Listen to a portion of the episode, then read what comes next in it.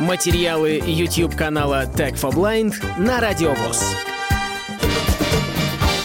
Здравствуйте, я Людмила Смирнова. Сегодня я познакомлю вас с игрой, которую еще недавно можно было легко купить в магазине и которая требует минимальной адаптации для инвалидов по зрению.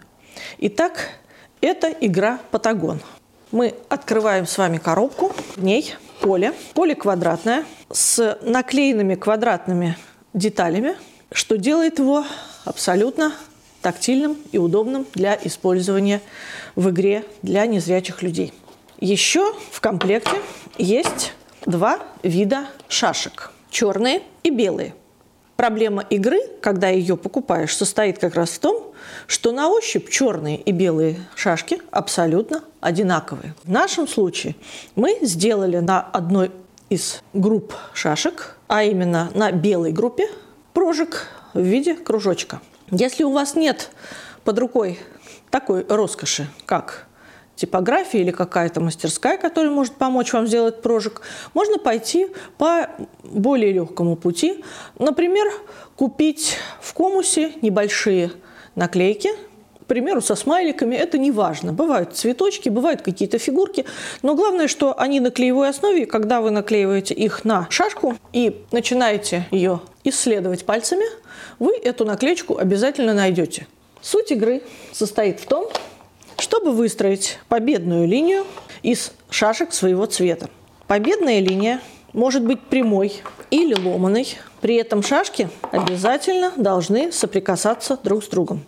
Если между двумя шашками будет квадратик, это значит, что линия прервалась. И тогда я должна восстановить ее. В это время соперник, соответственно, строит свою победную линию. Игра начинается с пустого поля. Наши шашки находятся в общей коробке. Один, соответственно, игрок выбирает черный цвет, другой белый. Первая шашка ставится, и вообще шашки в игре ставятся на любое место на поле, которое удобно игроку. В частности, первый мой ход может быть вот таким. Я поставила ее на центр. Дальше ходит мой противник, и он тоже может поставить шашку туда, куда ему удобно.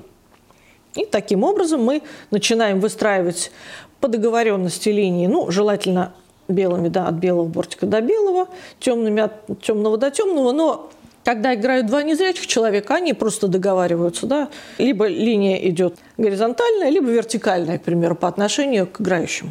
Есть одна сложность – которую не просто понять. Но, тем не менее, это прием, на котором основана вся борьба в этой игре. А именно прием зажима. Что такое прием зажима? Вот я себе, как говорится, строила, строила, строила, строила. Мой противник поставил свою шашку, чтобы помешать мне идти дальше. Я могу сделать вот так, и его шашка оказывается зажатой между двумя шашками одного и того же цвета. Что после этого происходит? Я снимаю шашку и возвращаю ее противнику. И в течение следующего своего хода противник не имеет права вернуть ее на это место. То есть он ставит ее куда-то в другое место. Ну, а я, соответственно, пользуюсь случаем и соединяю линию. Здесь вроде бы все понятно. Что зажимом не считается?